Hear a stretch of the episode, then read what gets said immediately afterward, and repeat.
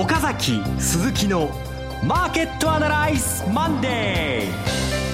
ー皆さんこんにちは桜井彩子です岡崎鈴木のマーケットアナライズマンデーをお送りします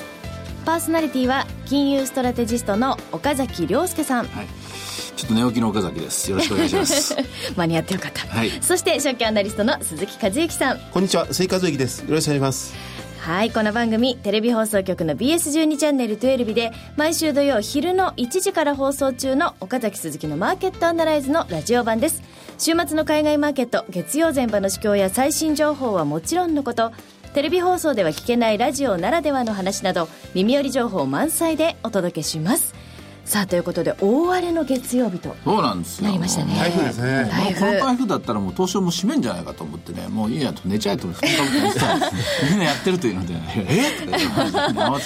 あのスタジオの外は随分証拠ねあの状態になってきまして小雨になってきました。ね、はい、ただまだあの大変なところもあるというここに来るまでが大変でした、えーはい、あの3時間ぐらい前に櫻井さんここに到着しました、ね、そうです。早めに何かあったらいけないと思って、はい、そういうとこ慎重ですよ、そうです。コーヒー飲んでました。コーヒー飲んで偉いですよね、はい、まあでも本当にね東京って弱いんですよねこのね。あの天然天皇が自然災害という、ね、雪とか台風とか。そうですね。はいということでまだまだねでも株式市場の方は、はい、えー、早速週明けから大きく切り返すという動きになってまいります、はい、はい、ということで番組進めてまいります。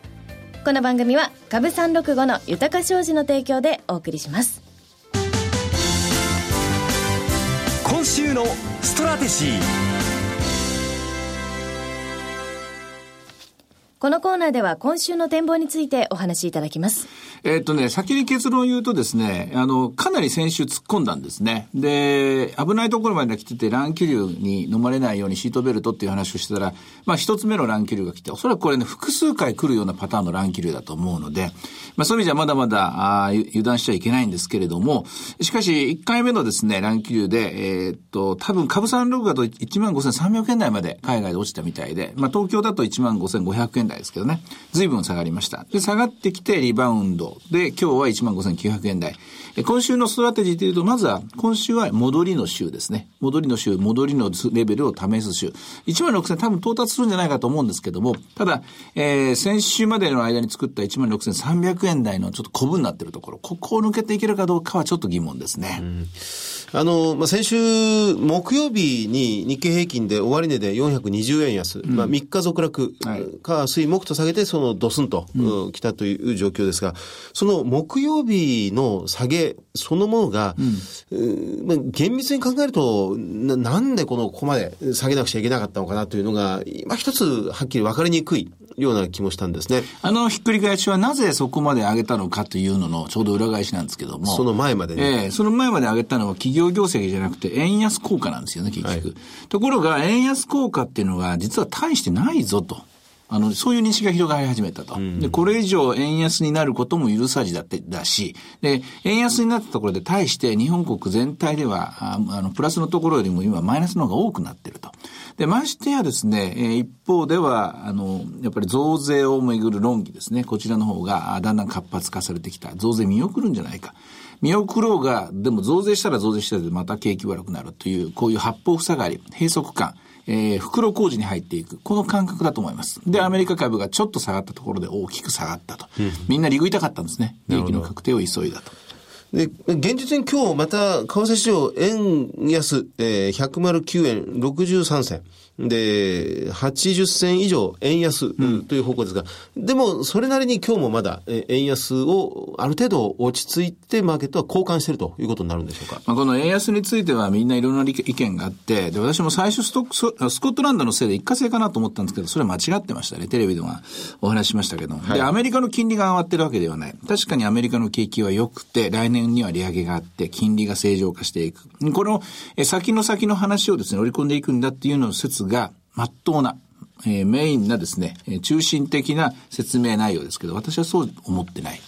あのテレビでも言いましたけど、これやっぱり日本売ってると思いますね。日本売り。うん、日本崩壊の序曲といいますか、日本崩壊の第一学習を今引いているところじゃないかなと。うん、日本崩壊のストーリー、最初にまず通貨が売られている。えー、増税しようが増税しまいが、やっぱりこの国は無理じゃないかという見方。でその次の段階として、えー、日本売りの第2弾、第2幕はですね、これ株です。まあ、その予兆となるのが先週の動きですね。で、最終的にこれ、債券まで売られたら、この国はもうガタガタになっておしまいです。でも、ここはですね、岩盤のように必死になって日本銀行が守っています。えー、株が売られ、えー、通貨が売られ、株が売られ、債券が売られてトリプル安になった時に本当に日本は崩壊になるんですけども、そこにはまだ至らない。おそらくそこは支えきるんじゃないかなと思いますけどね。明日そういうトリプル安、もう最悪シナリオがすぐさま明日、明後日実現するということではないこれありえないです。異次元の金融緩和で支えてますし、で、90%以上が国内税が持っていますから、ましてや日本は海外から借金をしているわけじゃないと。日本の国債がですね、ドル建てとかユーロ建てで出てるわけではない。それを考えると心配することはないと思います。なるほど。あの、今日の切り返し、日経平均全場で203円高をつけてきてますが、えー、この理由の一つがアメリカの株式市場が先週末、金曜日に大きく上昇したというのがありました。ニューヨークダウ208ドル高しました。はい、で、それが、雇用統計がやっぱり相当良かった。5.9%、24万8000人でしたそうですね。うん、この雇用統計の非農業雇用者像、24万8000人の数字に対しては、岡崎さんはどう評価しますか？これはもう順当にですね、アメリカは正常化、あおそらくは3%以上の成長ですね、ここから先続けていくことができるだろうと。えセントルス連銀のブラード総裁のですね、具体的なコメントが一番正しい。この雇用統計の前に言われてるもんですけども、GDP3% 以上、そして今回、次の10月28日の FOMC で、完全にコンシーダラブ、コンシーダラブルタイムかな、相当な期間という文言が取れて、はい、そして利上げは皆さんとは違うかもしれませんけれども、来年の1、3月のどっかで行われると。うん、で、その利上げが行われた後、粛々とここまで積み上げられた4兆5000億ドルのバランスシートが、自然なナチュラルなですね、えー、減少に入っていくと。こういう見立てですね。うんあの、本当にこのドル高と見るか、うん、アメリカの景気の強さ、良さ、好調ぶりをか、まあ、確認したドル高金利上昇をプラスと見るか、あるいはこの円安を日本売りの状況であるというマイナスと見るかというのは、なかなかパッと見には半然とすぐさまわかるもんではないんですよね。ただね、その円安をね、日本売りの除局と見ること、それがまあ日本売りっていうとなんかすごくネガティブなイメージあると思うんですけども、日本はやっぱりこの復活を遂げる中でですね、この日本売りというものを逆にテコの原理みたいに使わなきゃダメだと思うんですよ。要するに災い転じて福となせるかっていうのがもう経済原理のですね、一番大事なところだと私は思うんですけれども、はい、それを悪と見るか逆に吉と見るかっていうところなんですね。不吉と見るか吉と見るかっていうところなんですけどね。日本売り、トリプル安に近いような状況を吉と見るというのはどういうことですか、うん、いや、あの、簡単に言うとファナック現象です。うん、日本に生産拠点を戻してくるという、この、あの、円高が一方的に進んでしまって、その結果日本が全部、日本の生産基地が全部外へ出ていくというような妄想、もう超デフレの、あの、見方ですね。そして一時期、デフレの正体は人口減であるなんて誤った本が、もう、もう日本中ルフしました。デフレがあくまで運命であるような、もう、抗いきれないようなですね、仕組みになるような、えそういうことであるみたいな書き方をする人が多かったですよね。経済に運命なんかないですよ。経済はあくまで循環するものであって。で、構造っていうのも経済によって変わっていきますからね。そういう意味じゃ、デフレの次にインフレの時代になっていけば、今度は円がやっぱり一方的に弱くなるのがもう、あたかも宿命運命のように見えてしまうと。うんおそらく120円とか130円とか、まあ本にも書きましたけども、もう予想外のところまで行ってしまうことは言ってしまうと私は思うんだけども、決してそれは円売りじゃないと。円が叩き売られたわけじゃなくって、売ってる人もいるんだけど逆にそれで円を買う人もいるっていう、あの、捨てる神と拾う神の原理ですけどね。それを繰り返しながら生産拠点失ったものが日本に戻ってくると。うんうん、そういう勝手にあるんだと思いますね。なるほど。うん。いずれにしてもこの相当長いスパンでこう見てくる、生産拠点が日本に帰ってくるというのは、3年5年ぐらいのスパンで見ていかないといけない、ね、と思いますよ。で、もう二度とあの海外に送っちゃダメだと。うんうん、やっぱり大事なものは日本で作んなきゃいけないっていう、そこでもう一段、もう二段、もう三段上の高付加価値国ですよね。そこを目指していくんじゃないかと思いますね、我が国は。えー、先週1週間かけて不動産株、ノンバンクがかなり売られました。うん、不動産株の下落というものを、やっぱりちょっと不吉な感じで受け止める人も多いように感じるんですが、このあたりはいかがですか？おっしゃるとです。日本売りの一番のピンポイントはですね、的を得るとするならば日本売りはやっぱり不動産なんですね。土地を売ることですからね、まずはね。はい不動産株が揺らいでると、やはり少し警戒ですか？その間はやはり日本売り的なですね、株売りなんだと思いますね。はい。では、前場の指標で見ておくものありますか？はい。えーまあ、先ほどお伝えしました日経平均えー200円高を記録しています。新興市場も非常にしっかりです。えーむしろこちらが今日はえー目立ってます。えーマザーズプラス1.1%、ジャスタックはプラス0.7%。で、ボラティリティはえー1.62まで、ね、随分下がりましたね。19.8ぐらいまで先週上がったんですけどね、ここで一旦小康状態です。ただ、予断を許さないですね。えーボラティリティ今売るのはちょっと危険かもしれないですね。はい。では、株365いかがでしょうか？えーっと、現在は、えーっと、確か923円だからその辺だったんじゃないかな。はい。ちょっと今ですね、アプリを立ち上げておりますので。あ923円ですねあはい立ちましたね。は、はいい。すいません。大丈夫ですか？えードル円がはい9円の6364というところで、えーすえー債券利回り、えー金利の方は非常に落ち着いた動きです。はい、ということで、いろいろ展望していただきました。今週末には土曜昼の1時から放送の BS12 チャンネル12日で放送の岡崎鈴木のマーケットアナライズもぜひご覧ください。また Facebook でも随時分析レポートします。以上、今週のストラテジーでした。岡崎鈴木のマーケットアナライズマンデーそれではここで株365の豊か商事からセミナー情報です。えー、2つあります。まず1つ目が、豊か商事資産運用セミナー in 横浜。日程が10月11日土曜日12時会場12時30分開演です。こちらは岡崎さんのご登壇セミナーです。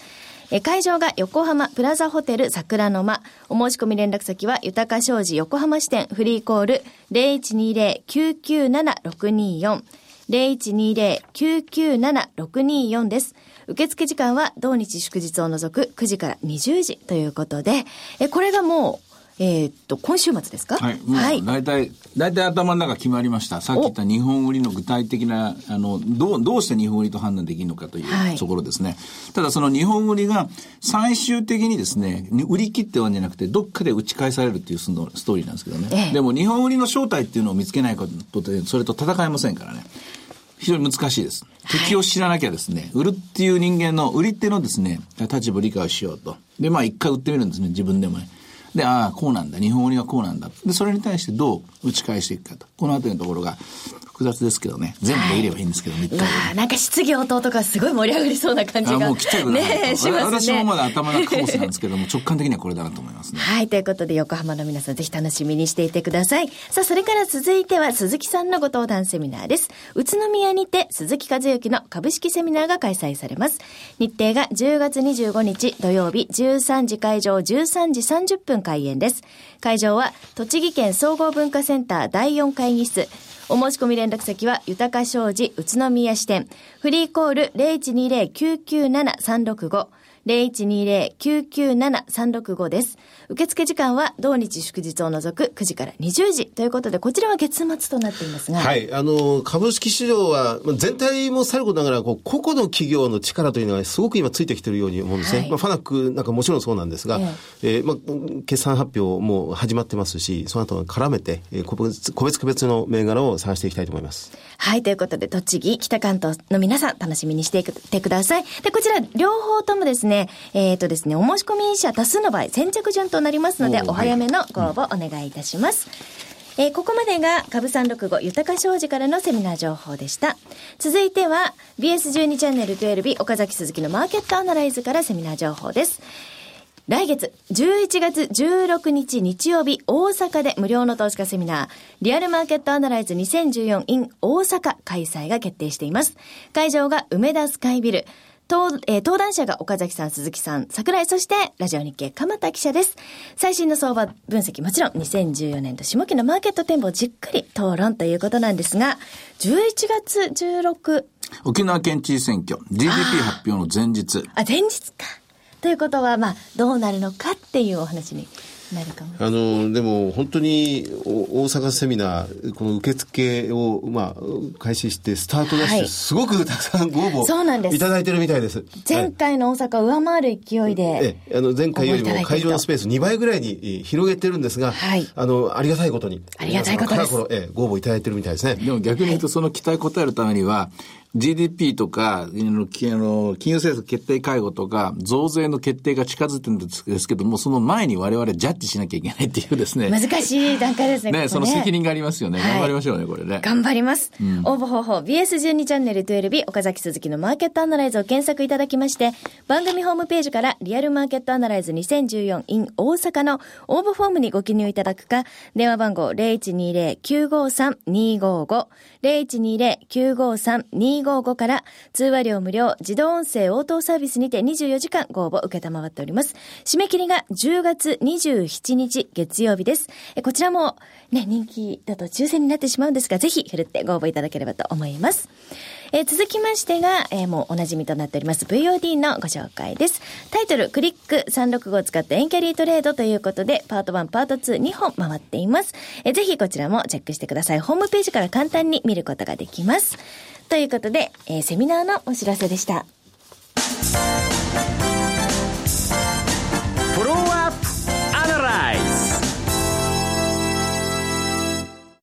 このコーナーでは先週放送の BS12 チャンネル12日、岡崎鈴木のマーケットアナライズについてお二人にレビューしてもらいます。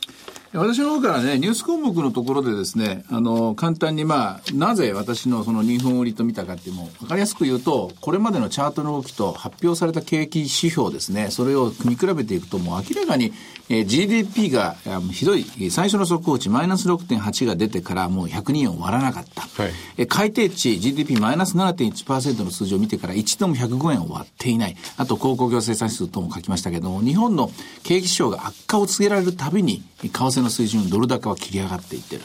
これは日本売りの序曲と見ていいだろうと、うん、こういう話です。あのー、か、為替、為、為替、もう、アメリカは今、このブラッド総裁の発言をずっとこうフォローしてるという岡崎さんは常に紹介してくれますが、アメリカの景気の良さで金利が上がる。下がるというものをもうそんなに警戒しなくても良くなってきてるいや、そんなことはないですそれはそれで、うん、だけど、例えば昨日の雇用統計においてもですね、結局、あの、賃金ってあんま上がってないんですよね。はい。2.2%ぐらいしか前年比でですね。ですからまだインフレ落ち着いているので、えー、今のところそこまで、アメリカもあの、金利が動くっていうかですね、えー、要するに根っこのところですけどね、これが揺らぐっていう形になってないです。あと、鈴木さんのあの分析面白かったですね。銅と性。ああ、これ、インベスター Z、うん、三田典久先生が書かれてるインベスター Z の中から、あの、このトークセッションをご紹介した後で、うん、えー、このキーワキーワードで格言ですね、うん、暴論に近い格言をあえてこう、どんどん漫画の中に投げ込んでるという三田先生を受けて、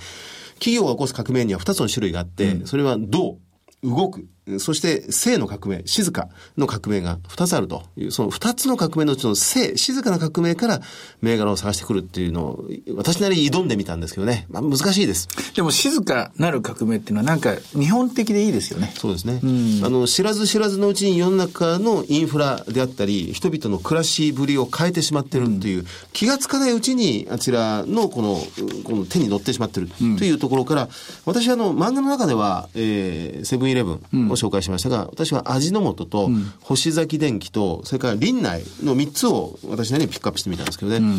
あの、それが、あの、まあ、すでに株価ずいぶん上がってますんで、で、林内などは株価ずっと上場来高値を更新しているという最中ではあるんですが、まあ、この後もっとフォローしていきたい銘柄でもありますよね。うん、あの、銅の革命っていうのはやっぱり敵も多くて、既得権益のは高も多くて、それなりにですね、戦うような、えー、そういうことがついてもあると思うんですが、性の革命の方は知らない間にどんどんどんどんどんどん広がっていって、